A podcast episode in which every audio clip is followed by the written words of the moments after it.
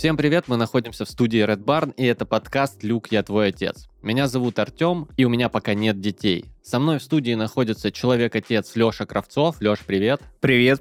И начинающий отец Игорь Зорин. Привет, Игорь. Это я. Привет. Здесь мы разбираемся в том, как устроено современное отцовство и каково это быть или не быть отцом.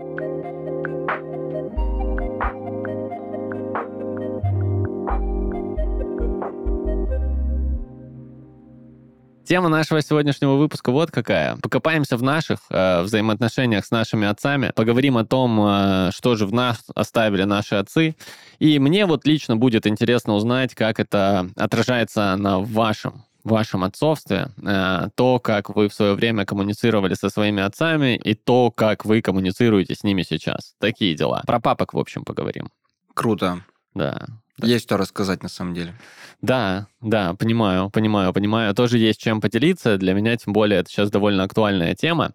Но вот с чего хочу начать, с такого тезиса, который лично у меня отложился в голове из моего детства, но в основном, конечно, голосом мамы, не папы, а голос, который говорит, э, вот будут у тебя свои дети, поймешь. Э, давайте с этого начнем. Э, у вас, когда свои дети появились, включилось такое осознание, типа, а, так вот о чем они говорили. Или это все какое-то клише непонятное? Как считаете? А, ну, у меня точно отразилось, потому что когда родители воспринимались э, моим ну, детским мозгом, это были какие-то такие фигуры, лишенные человеческого, это прям какие-то символы такие, да, которые должны что-то а, должны делать круто, должны делать это классно, угу. и вообще все, что они не делают, это вообще вау. И я понимаю, что в глазах моей дочери я тоже что-то такое простое делаю, и она восхищается. И угу.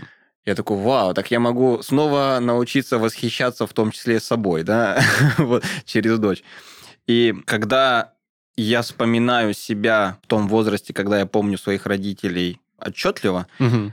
то сейчас в каком-то моменте я прям себя останавливаю и такой, о, так они же вообще не виноваты. Ну, они, маме там 19 лет было, что с нее взять вообще? Она даже ни одного паблика по психологии не читала. Разве что Бенджамин Спок, как воспитывать детей, была книга такая, плюс бабушкины советы. И, короче, я такой, а, так оказывается, вот оно все. И когда я с папой пообщался, э, прям конкретно вопросы позадавал, угу которые меня беспокоили. Я думал, там какая-то будет подоплека такая философская, не знаю, какая-то глубокая. А я говорю, ну, а почему не разговаривали там с ребенком? Говорит, ну, так раньше не принято было. Ну, то есть, такой, ах, вот оно что. То есть, все, мы сейчас вообще в такое время живем, когда для ментального здоровья все карты, карт-бланш на руках. Для ментального здоровья и нашего, и нашего ребенка. Потому что что тогда были сложные ситуации там везде. Сейчас фокус на детей э, очень просто делать благодаря открытости вообще информационной. Вот, наверное, так. Угу. Ну да, короче, Короче, что-то допонял, что-то допонял. Как у тебя, Игорь? Тебе вообще такое говорили? Есть ли у тебя такая установка в голове? И, и, и что ты понял, вот когда все-таки понял и стал отцом? Установка есть э, такая, как будто проверить, насколько эта э, жизнь меняется. Она меняется действительно, но не с той стороны, с которой может а, показаться на момент, когда ты слышишь это, это выражение. А, да, вот я с Лешей соглашусь, э, что то, что я как-то начинаю понимать, учитывая твой постоянный тезис про мою новоиспеченность, все-таки будет правильно сказать, начинаю, это скорее про те моменты, а, а, а, а почему сейчас у меня так, а, а вот откуда это у меня. Особенно, когда вот гостишь у родителей, особенно сильно начинаешь это замечать, смотришь, как они ведут себя с, с твоим внуком, ну, с твоим, скажи, сыном, со своим внуком, начинаешь представлять, что это ты, и такой, а, а вот это гиперопека, по-моему, прямо вот из учебника. Да, он действительно, ему пора сменить подгузник. Да, но, возможно, не каждые 20 минут. Да, он ударился. Но, возможно, он будет биться всю жизнь, и не стоит драматизировать это настолько сильно, ну и так далее. То есть э, какие-то такие вещи ты начинаешь видеть и думаешь, ну это же было, наверное, не, может быть, если не так, то хотя бы примерно так. Поэтому да, сознание есть, но опять же не те, которые хотелось бы нашим, наверное, родителям. Угу. А, слушай, а прямая параллель у тебя складывается с тем, как, например, да, твоя мама ведет себя с твоим э, сыном сейчас, на то, как, возможно, она воспитывала тебя? Или все-таки бабушкинское отношение, оно несколько другое? Вот по твоим наблюдениям, я пытаюсь, э, да, слушай, я пытаюсь это как-то вот э, ранжировать, понимать, что, наверное, это все-таки отличается, тем более, если я рядом нахожусь, ну, то есть моя мама, она делает на это скидку и как-то так всегда поглядывает на меня из уважения, как-то старается не, э, ну, то есть переспросить, может ли она там это сделать, не борщит ли она, то есть это должное. Понятно, что когда я был маленький, она вряд ли кого-то спрашивала. Но сама тенденция, сами вот эти вот реакции ее на происходящее с ним, там, о, температура, и ты смотришь, что там, если сейчас ее не остановить, то уже 3-4 кареты скорой помощи сюда приедут, а ты такой, подожди, ну, 38. Ну и чего? Что, в первый раз? Ну, сейчас покачаем, ну, примем какую-нибудь таблеточку. Все нормально, никаких проблем. Три дня имеет право температурить. Может, зубы, может, еще что. Вот, и ты видишь, что ты реагируешь на это иначе. А, да, поэтому параллель есть, но я, конечно, ее не, не провожу, не делаю так, что сто процентов так и было. Конечно, не так. Окей, окей. Э, давайте тогда поближе к нашим отцам. Э, восстановим картинку, так, чтобы понимать. Э, расскажите, какие у вас сейчас отношения с вашими отцами? У меня отношения... Ну, у нас с папой очень точные точки пересечения. Угу. И они не связаны с родительским каким-то контекстом. У нас общие интересы, уже больше 20 лет получается. Вот. И эти эти интересы нас помогают все время поддерживать связь. То есть я могу в любой момент позвонить, спросить, и откуда взять энергию, я тоже знаю. Поговорив именно, зайдя с этой темы, перейдя в то, что меня беспокоит, я как бы решаю и свою интеллектуальную проблему, и, угу. и душевно.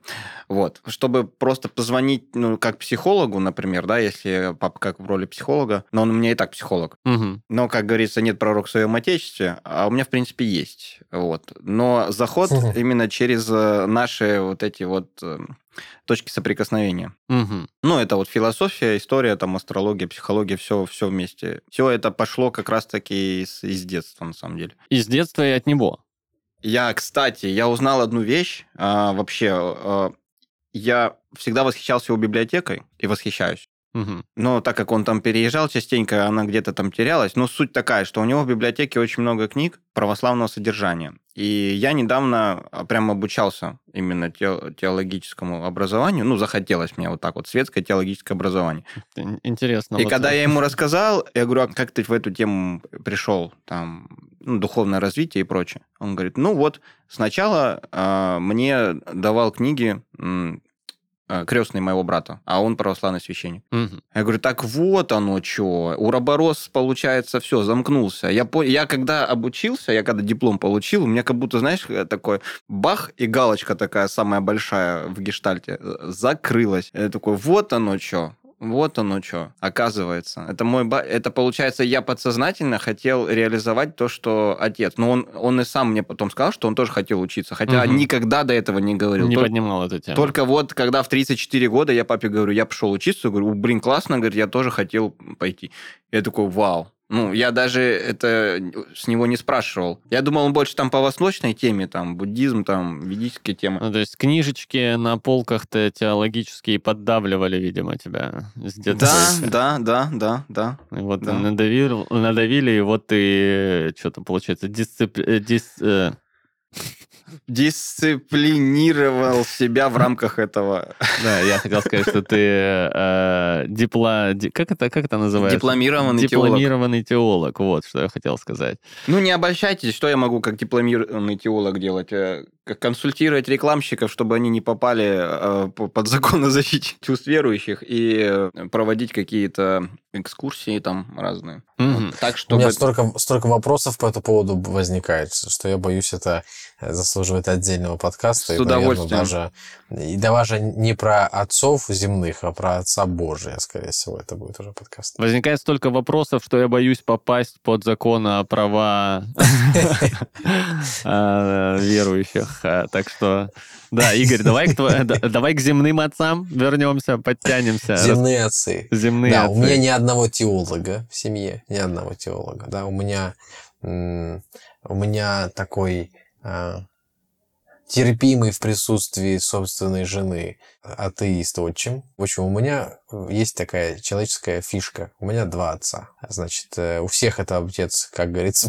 Божий земной, а в моем случае это два земных. Это отчим, да, и мой биологический отец. Вот, соответственно, и отношения с ними отличаются, но в обоих случаях не являются какими-то сверхдоверительными. Это теплые отношения, это хорошие отношения, вот, но а, я, скажем, не звоню по этим номерам телефона зачастую, когда мне нужна поддержка. Хотя бывало и такое, но это в каких-то редких случаях. Почему? Мгм. Ну, мы можем сегодня немножко исследовать, но тем не менее я за собой это заметил. И вот этот вот тезис там «позвони отцу», он очень э, такой красивый, но я, скажем, а, уже даже знаю, почему я этого да, не делаю и чего именно я не то чтобы опасаюсь, а просто как-то понимаю, что некоторые точки несоприкосновения, они могут сделать день хуже обоим. Мгм, мгм. Вот какая история, да. Поэтому эта двойственность отцов подарила мне понимание, что если отца может быть два, то может быть три, четыре, пять. Если неважно, отец а, биологический или нет, ты можешь его воспринимать так, даже если он не твой биологический отец. Соответственно, это подарило мне знание о том, что отца можно найти в любом авторитете, и в том числе в самом себе. А, Вот, поэтому вот так вот у меня это Мгм. Слушай, ну интересный, отыгрывается. Интер- ин- интересный вывод из твоей отцовской двойственности. Прикольно. Но у меня, кстати, вот многие вещи, которые ты говоришь, отзываются, несмотря на то, что у меня ну, классический один отец. Один. Да, кл- классический и один. Потому что не могу сказать о супер доверительных отношениях. Всегда сохраняется определенная такая дистанция.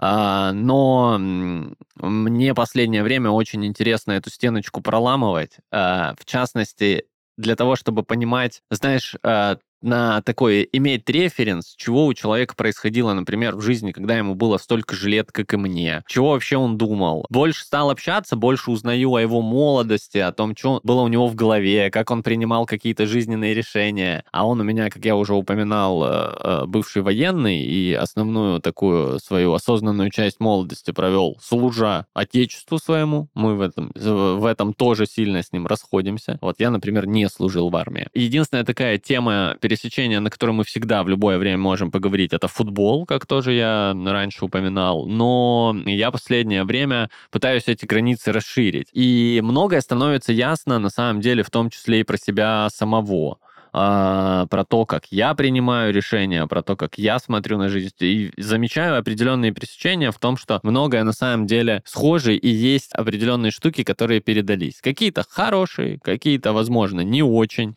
Вот. Но, тем не менее, прям яркие какие-то параллели проводятся. Зачем исследовать то, каким был отец в возрасте твоем нынешнем? Это какая-то... Я, я, у меня есть свои Мгм. версии, но мне просто хочется, чтобы ты дал этот ответ, мне интересно. То есть это какое-то просто любопытство, это попытка познать самого себя, отследить какие-то тенденции, а значит подложить солому где-то, чтобы не допустить чего-то. То есть э, вот э, как ты М. думаешь, почему ты это делаешь, а другие а, какие-нибудь Артемы с другими фамилиями так не делают?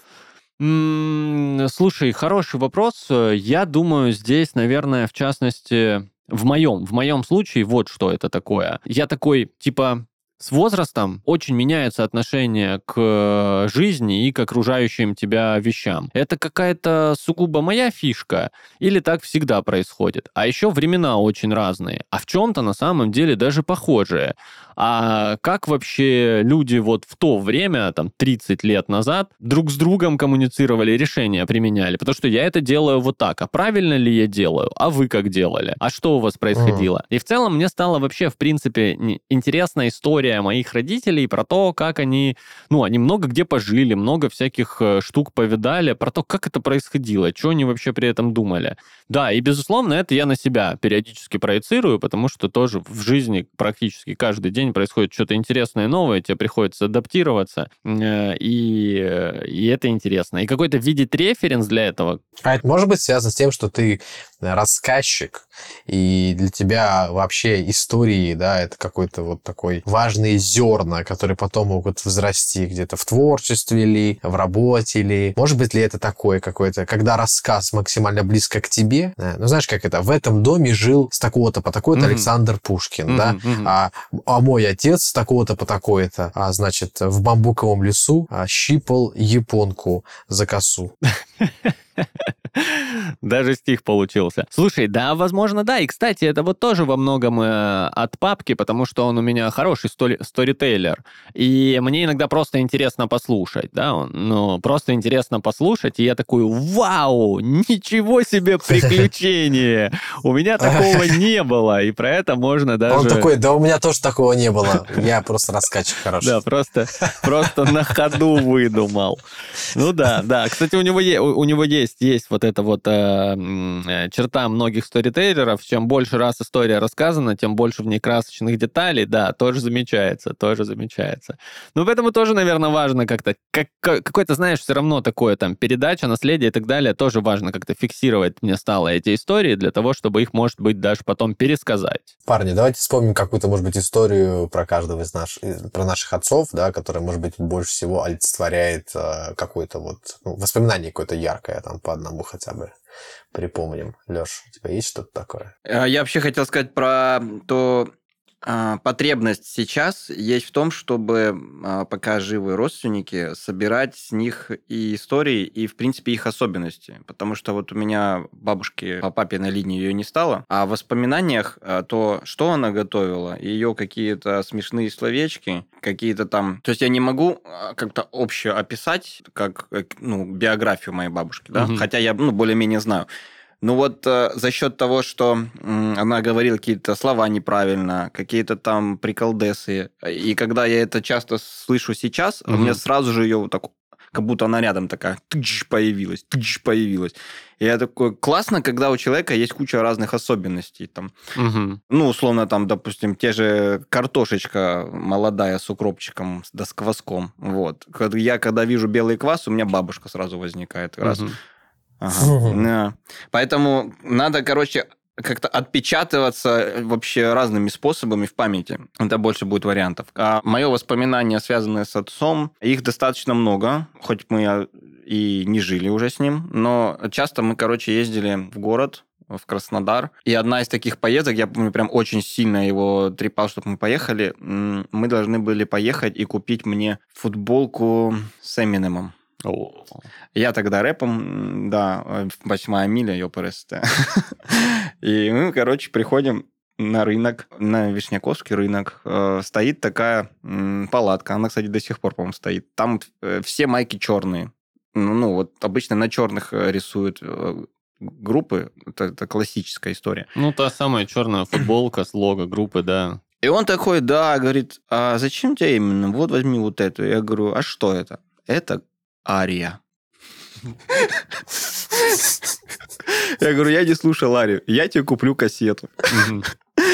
И, короче, мне купили майку Ария и бандану Ария. И я такой, а я вообще, ну, не металлист.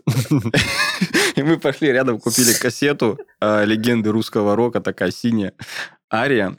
И я ходил, помню, в этой бандане, в этой майке, но при этом я не, ну, не полюбил, то есть у меня не было внутренней конкурентности, не было, что угу. я прям такой ария-металлист. Но почему мы купили? Ну, потому что качество хорошее. Качество хорошее. Да. У Эминема было похуже. У Эминема было похуже. Я тогда это хорошее музыки имел в виду отец. Конечно, да. Да, ни разу не плагиат. Но ну, сами посудите, когда белые парни выделились среди белых, это гораздо более необычно, да, чем когда другие белые вообще не выделялись. Интересно в, то, э, в том, что у меня были широкие штаны с карманами, э, кроссовки на пенке, такие белые, э, балахон и майка Ария. И слово постерония тогда еще не существовало. И слово постерония я даже, да, не знал. Но в какой-то момент, Но мы сегодня поняли, что если мерч купить до того, как сходишь на событие, то так не сработает. Это да. Но в какой-то момент мне Ария понравилась, э, но это было уже после того, как Май... Майка уже превратилась давно в ветошь, а я повзрослел. Но, короче, э, что, что нужно знать про моего батю? Мой батя практичный.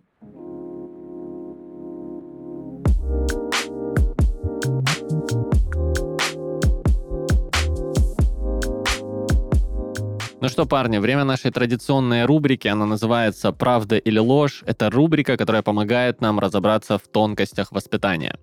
Напомню, что нужно делать, все очень просто. Я читаю тезис, а ваша задача определить, правдивый он или ложный. Свой ответ, конечно же, нужно аргументировать. За каждый правильный ответ вы получите один балл, а за шикарную аргументацию или пример из личного опыта дополнительный балл. В конце сезона мы сложим все баллы и выясним, кто же из вас гуру-отец, ну а кто просто отец. Откуда мне знать правильные ответы, спросите вы. Ну тут все очень просто. Здесь все схвачено. Информацию для рубрики нам помог собрать партнер нашего подкаста «Школа семи гномов». Система домашнего обучения. Книги от рождения до школы. Ну что, готовы? Как всегда. Да, конечно. Итак, утверждение у нас сегодня такое. Воображаемые друзья ребенка – это признак социальных и эмоциональных проблем. Как считаете, правда это или ложь? Я думаю, ложь. Ты считаешь, что ложь? Да. У твоей дочки уже есть воображаемый друг? Ну, сложно сказать. Угу. Сложно сказать. Мне кажется, у меня были в детстве воображаемые друзья. Угу.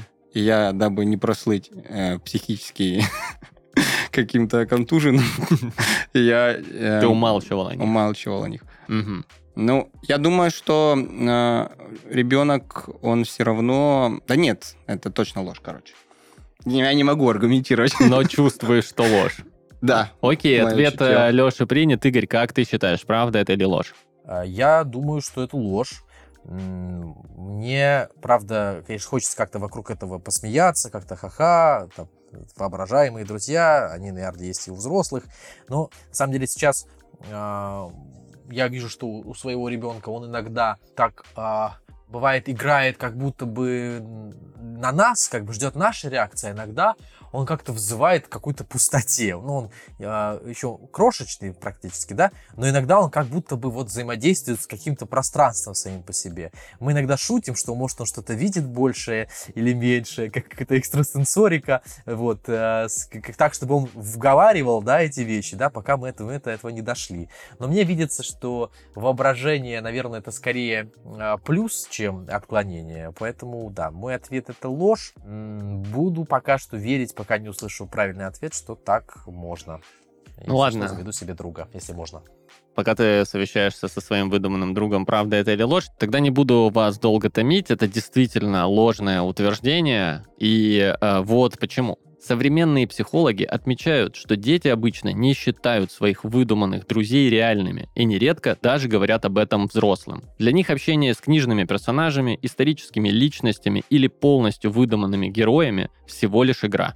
Исследование Стефани Карлсон, американского психолога и заслуженного профессора университета Макнайта, показало, что при помощи воображаемых героев дети удовлетворяют сразу несколько потребностей.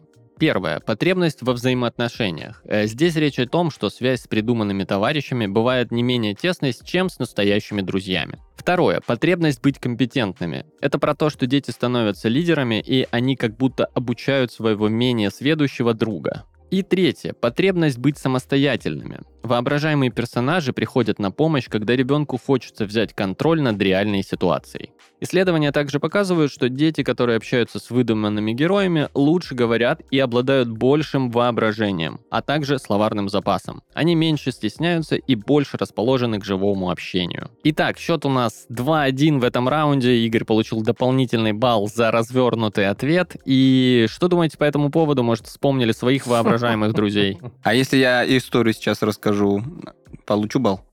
Блин, Леш, будет зависеть от истории, давай попробуем. Тогда не получу. А, Я помню, как в детстве а, был такой случай, а, когда одному товарищу моему во сне, или даже не во сне, может, в осознанном сне, я не знаю, может, товарищи эзотерики подскажут, явился Донателло, черепашка-ниндзя, не тот, а, не художник, Я и только ударил его палкой. И якобы он сделал его суперсильным. И что он мог прыгать по деревьям, там лазить, и он нам тоже, он там лазил по деревьям, а мы мелкие были, он где-то на года, года на два на старше был. И мы такие, хоть бы нас тоже черепашка ниндзя ударила. Мы тоже хотели прыгать. Блин, ну это точно балл, Леша. Это точно плюс балл. Э, и За отсылку к поп-культуре. За отсылку к поп-культуре и вообще прекрасный сон. Я бы тоже хотел, чтобы Донателло ударил меня палкой. Бывают такие моменты. Итак, в этом раунде у нас счет 2-2. Вы очень сильно поднапряглись и заработали сразу по 2 балла, а общий счет сезона на данный момент 8-8. Ничья, очень плотненько идем. Игорь, что у тебя? Э, были ли воображаемые друзья? Какие мысли по поводу этого утверждения?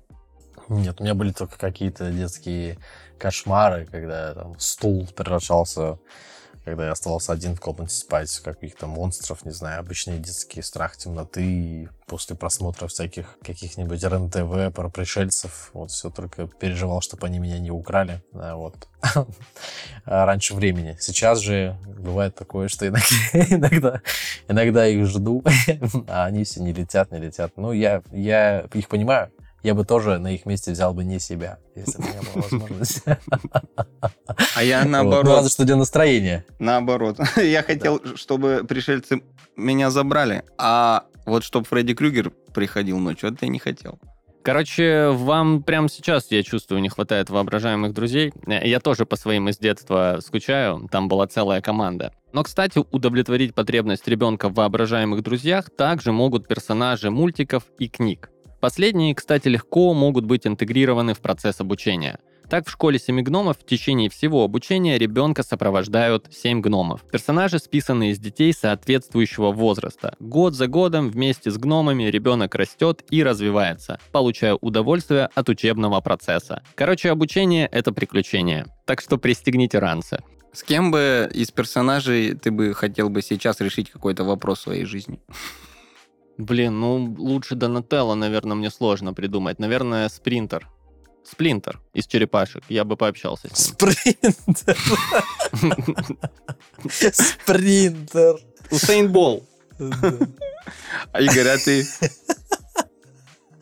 Ой, слушайте, я что-то как-то нет никаких идей. Я не, не понимаю вопроса. Вы очень романтичные люди, вы очень романтичные люди. Но я очень хочу с, с теми, с кем-то сейчас решать, не знаю. Вы для меня тоже персонажи, мне достаточно вас. Спасибо. Как мило. Спасибо, Игорь, за оперсонаживание. Э, пойду поработаю над своим образом. И э, есть еще, кстати, один миф по классике «Разрушаем его». Это миф о том, что только мамы знают, как заниматься с ребенком. Но со школой семи гномов любой папа легко разберется в теме и станет проводником ребенка в мир обучения «Это приключение».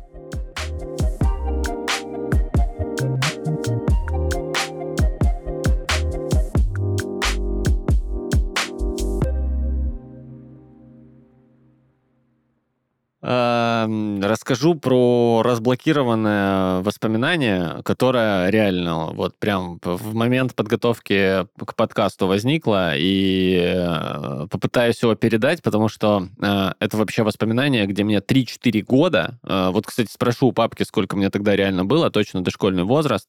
И это, значит, наше первое с ним совместное путешествие, где только мы вдвоем мы едем на поезде из города Ковель э, в Восточной Украине, мой папа там служил, в Ставропольский край, где живут наши родственники, в его какой-то летний отпуск. И я думаю, что ну, опять-таки, возможно, это проекция на себя. Я думаю, что и для него это стресс определенный с младшим своим ребенком э, первый раз поехать такое, через такое расстояние. А для меня вообще жучайший стресс, потому что, во-первых, это такое первое дальнее путешествие без мамы, а во-вторых, это, ну, довольно дальнее путешествие, первое, по-моему, насколько я помню, в принципе, вообще. И выясняется в процессе, что у меня э, боязнь поездов, э, шок просто полный, когда мы выходим на станциях, э, я, значит, у меня начинается дикая истерика. А пап бабка у меня курит. И ему, ну, необходимо за эту длительную поездку, э, хоть курение это и вред, выходить на то, чтобы, собственно, на, на, на перекурчике. И я смутно помню, как он там меня пытается успокоить, что-то что с этим сделать, с этой истерикой. Ничего не получается, я абсолютно никак вообще не могу себя контролировать. В какой-то момент он спрашивает у меня, а в чем проблема вообще? Почему? Что? Что такое? И я понимаю, как-то ему уже там всхлипывая, прям вот реально, разблокированное воспоминание, я себя прям со стороны вижу. А я говорю о том, что я боюсь, что поезд уедет, потому что они же там гудят, дудят, и я боюсь, что наш поезд уедет. И он мне отвечает, типа, ну и чё? Поедем на следующем. И я успокаиваюсь. Э, боязни поездов с тех пор нет. И самое главное, почему это воспоминание у меня разблокировалось, в том, что в целом я довольно суетной человек, э, а я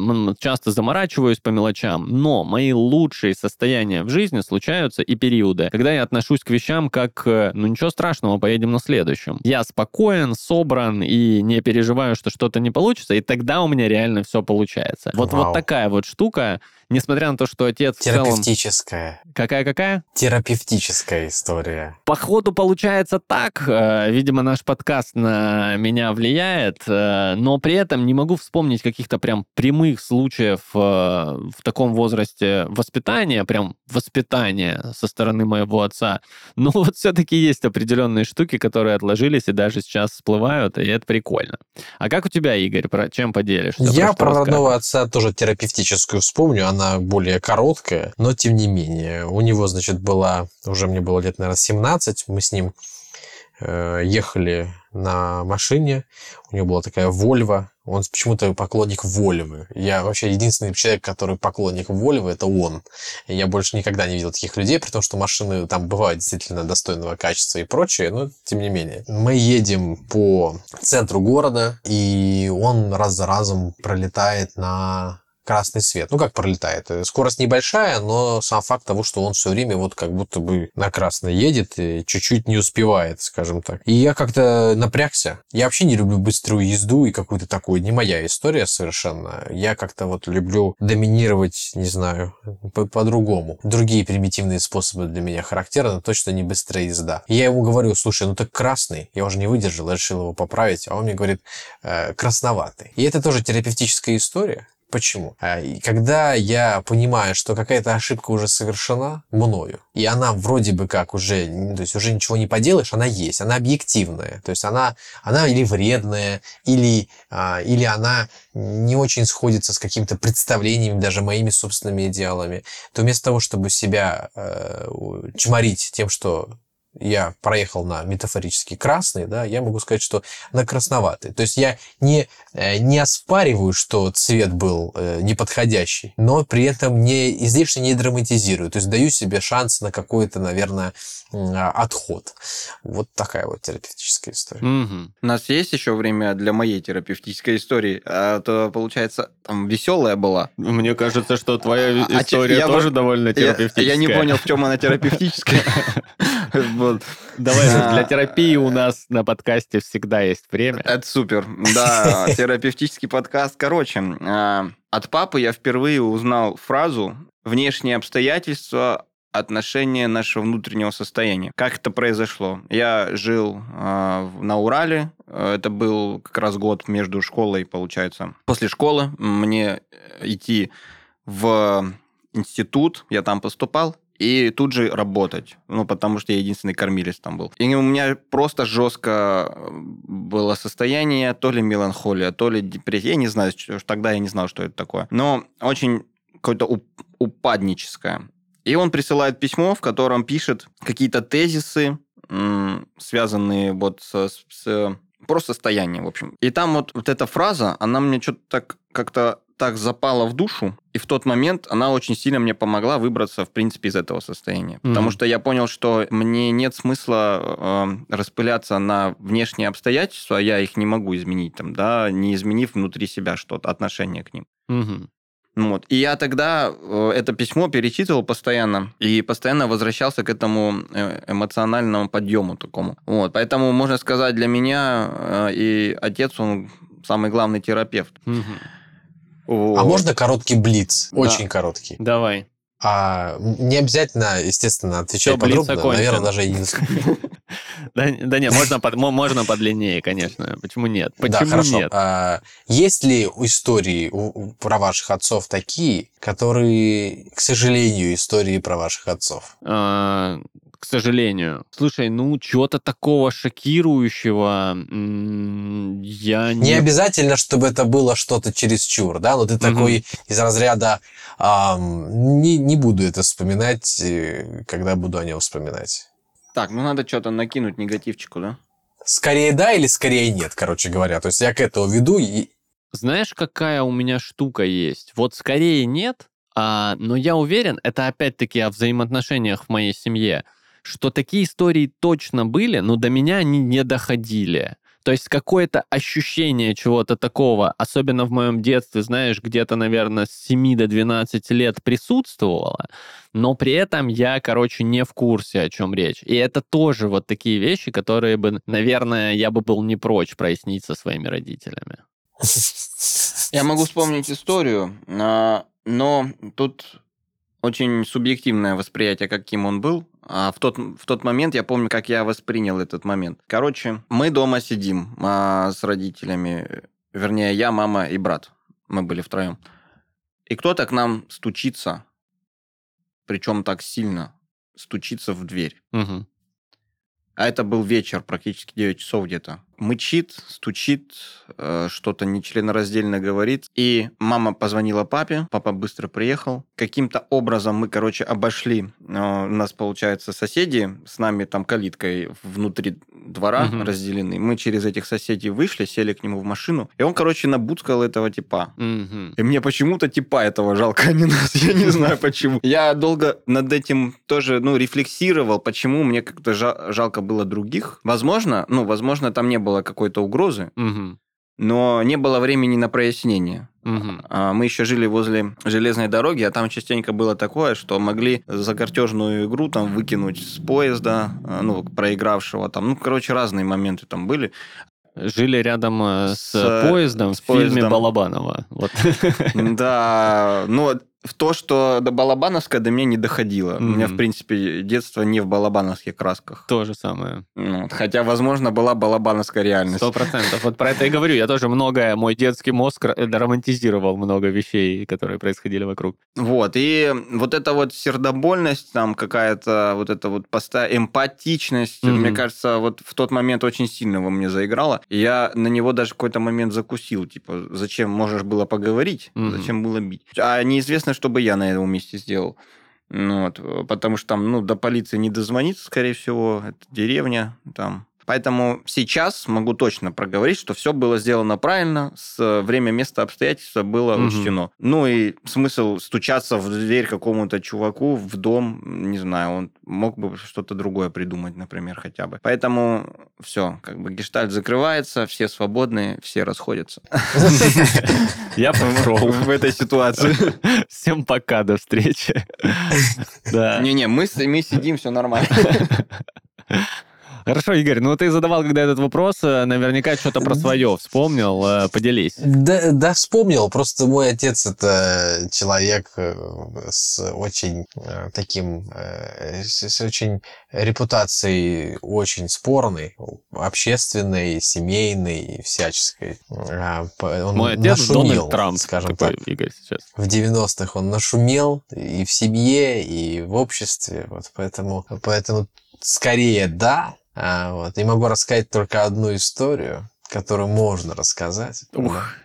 И то. Значит, я как-то спросил его. Они в разводе с моей мамой давно, мне было 4. Я говорю, отец, а ты когда-нибудь, ну скажи, изменял моей маме? Мне было 18, и я думал, что такие вопросы, если прямо задать, то это корректно и нормально. Он мне говорит, нет. Я говорю, что прям ни разу. Я говорю, ты там дом постоянно не бывал, все, на работе задерживался до утра, что ты прям всегда работал. Он говорит, ну, может быть, один раз. Я говорю, да ладно, с кем? Он говорит, с Софией Ротару мы ехали в поезде, в поезде в СВ. Он был знаком с Софией Ротару. Вот в чем проблема этой истории. То есть это не, не звучит как стопроцентный троллинг. И вот почему эта история мне не нравится. Ну, come on, в СВ.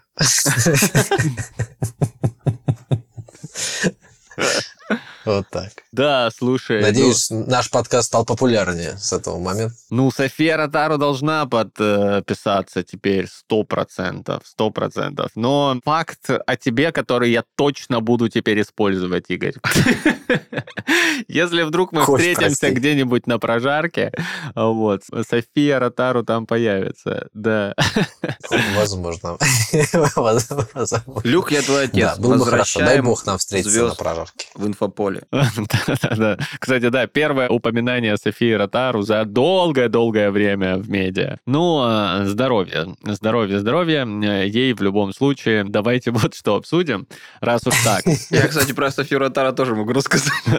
У тебя тоже есть история про Софию Ротару? Я, когда ее увидел по телевизору, я думал, что это моя бабушка. И я все время, когда смотрел утреннюю Нет, нет, почту... нет. Если, получается, если это твоя бабушка, то я твой отец, понимаешь? Вот это, вот, вот Игорь. это должно было а, произойти, понимаете, Как на нашем кино. подкасте. Да. Ну, ты я меня прям- старше, поэтому у нас не сходится. Как... Я на полном серьезе думал, что это моя бабушка, да. А когда я посмотрел «Москва слезам не верит» и ви- увидел э, актрису Вера Аль... Подожди, кто там э, актриса, которая играет... э, Давайте вспомним. Актриса Москвы слезам Давайте наберем Софию Ротару, она точно знает. Точно. Ладно, все, вижу, вы это, троллите меня, понятно. Да, э, да не тебя. Токсичная На самом тусовка. деле. Окей, окей, окей. Ну, раз уж Игорь поднял эту тему про то, что а, да, были ли ситуации, что только бы это... Лучше бы это уже не мой отец э, и все такое.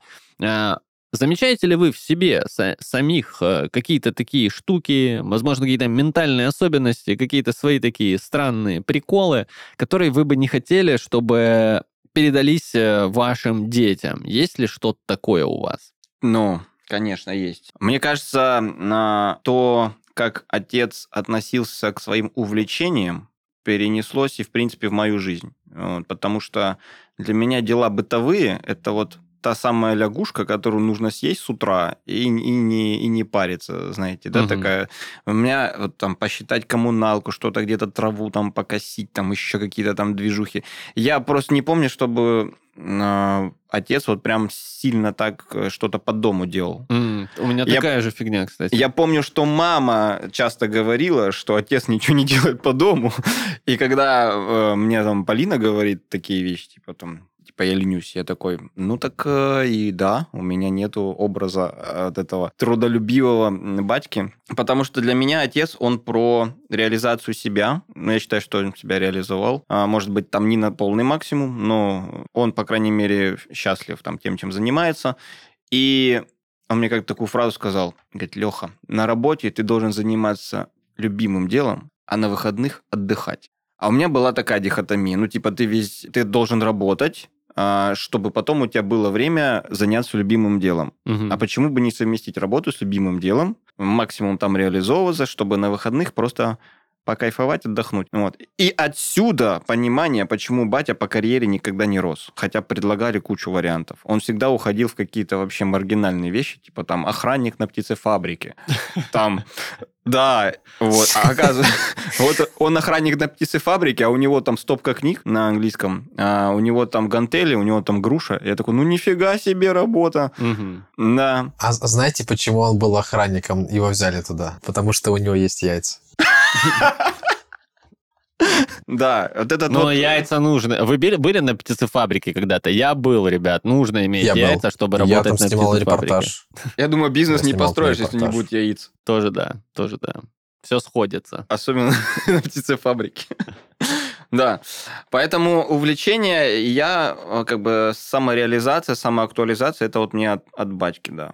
Да, Поэтому э, я в этом себя Я тут сразу вижу. вспомнил про, про свои внутренние песни льда и пламени. Это только не про отцовской, э, скорее, ск- это супер косвенно связано с ним, больше, наверное, с э, женской частью, да, моей семьи. Это чувство вины, которое было таким способом дрессуры. Оно у многих, но у меня какая-то такая красной нитью история идет. И часть э, вещей в жизни у меня происходят и происходили а, вопреки, то есть как бунт про чувство вины, часть вещей на поводу чувства вины и там процентов только там может быть 30 э, вне вообще как бы юрисдикции этого чувства. А вот это вот э, хотелось бы постараться не передать своими какими-то паттернами, перенесенными от э, собственных родителей, потому что, да, это, и с этим можно, и так можно, и все прочее, но вяжет очень сильно ноги по жизни эта штука. Очень связывает, заставляет рефлексировать в два раза больше и быть серьезнее и бороться за свою какую-то вот индивидуальность становится сложнее. Это какая-то такая слишком легендарная внутренняя битва, которая внешне, может быть, даже кому-то и незаметна. Вот. Угу. Артем? Я вообще в целом вас, когда слушаю, и слушая ваших разных, но интересных подходах к воспитанию детей, я прям замечаю, что вашей роли как отца в вашей семье и в вашем э, и вложениях вашего э, ребенка очень много. Но при этом, вырастая, что происходит? По себе могу судить. Э, мой контакт с отцом, хочу его, безусловно, больше, хочу о более э, важных, глубоких вещах общаться и больше общаться, но как мы общаемся сейчас? А, мы живем в разных городах, с мамой я созваниваюсь каждый день, с папой я разговариваю через маму. Мама у меня э, посол, значит, моей э, семьи. А, она мне передает, как у папы дела, ему, скорее всего, как у меня дела, все это проходит всегда через фильтр мамы. Очень у нее такая серьезная сложная задача. А, вопрос к вам, как вы сейчас со своими отцами общаетесь, есть ли у вас подобные проблемы, и что можно делать вам уже сейчас, э, чтобы не было этого барьера, когда вырастут ваши дети? Это такой момент с барьером ну, то есть его, наверное, сложно, если пытаться его не создать, точно его создашь. Угу. А, вот, поэтому тут я ответа у меня нет и надеюсь не появится э, и это тот самый способ его не создать. По поводу своего, как вот просто вот э, очень сразу ты говоришь и сразу я прям слышу в себе страх, я вспоминаю, как я хотел со своим отчимом поехать на какую-нибудь рыбалку условно, ну теоретическую. Я вообще не рыбак, мне это не интересно, я ни рыбу не ем, ни мясо, мне вообще это странно. Но это какое-то что-то представить, что мы что-то, короче, делаем вдвоем. Я не знаю, может быть, ловим, что вегетарианцы могут ловить? Солнечные ванны, господи, скука какая. Ну вот, допустим, мы ловим солнечные ванны и срываем помидоры, да? Довольно, и... довольно странно, конечно, но допустим. И мне показалось, когда я только это представил, что это какой-то практически экзистенциальный опыт, потому что а, я даже не представляю, куда, куда может завести наш разговор, потому что иногда а, в каких-то поворотах кажется, что вот эта дистанция, она как будто бы оберегает от каких-то страшных осознаний, что, может быть, мы титанически разные люди, и страх какого-то непринятия, взаимного неодобрения в чем-то, он вот оглушает. А, то есть, ну, по примеру того уже упомянутого вегетарианства, если да, мы где-то вместе там большой семьей ужинаем, то не дай бог там где-то кто-то, эта тема как-то возникнет вслух, да, то начнутся какие-то там ну, классические такие консервативные вопросы про то, что всю, всю историю человечества ели, а что вы делаете со своими организмами, да, и то есть, ну, ты, ты понимаешь, что, ну, просто как-то это так настолько не вписывается в твое вообще во все, что я, что я представляю по поводу уважения там, к э, взглядам и так далее друг друга, что хочется как-то сразу отойти на 15 минут и вернуться и заново продолжить. Когда вы вдвоем, это невозможно. Ну, короче, вот такой страх есть, он mm-hmm. живой, я им делюсь, вот вам его рассказываю, и мне, конечно, грустно, что я пока не нашел его способов преодолеть. Ну, на самом деле, у меня очень многое отзывается, типа, почему я тоже не особо спешу и не сильно форсирую вот какие-то прям такие, знаешь, э, а, какие-то более а, глубокие разговоры со своим отцом. Мне кажется, что и с его стороны тоже возникает такой стопор, потому что мы живем в такой реальности, где мы, ну, по сути, а, сколько там, лет 10 просто живем отдельно друг от друга и значительно с жизнью друг друга не пересекаемся, у нас абсолютно разные среды и так далее. А что, если мы супер разные люди и не найдем точек соприкосновения? Согласен. Что с этим делать, тоже пока не решил. Как у тебя, Леш? Um, ну, как вы общаетесь, да, мы, в принципе, по, по, по, по, узнали. Так, а вопрос в том, что как это сохранить со своим ребенком? Как это сохранить со своим ребенком, да. Хороший вопрос. Обычно, ну и у меня было такое а, ощущение, что мне нужно вовлекаться в то, что делает она, и каким-то образом ущемлять свое время, ущемлять свои интересы в угоду тому, что хочет ребенок, например. Мгм. Отсюда возникает э, некоторый конфликт внутренний, что я хочу, допустим, полежать, почитать, Мгм. а она хочет поиграть. Я что придумал? Я придумал вовлекать ее в то, что я делаю. Как и твой папка однажды, мне кажется, да? Конечно.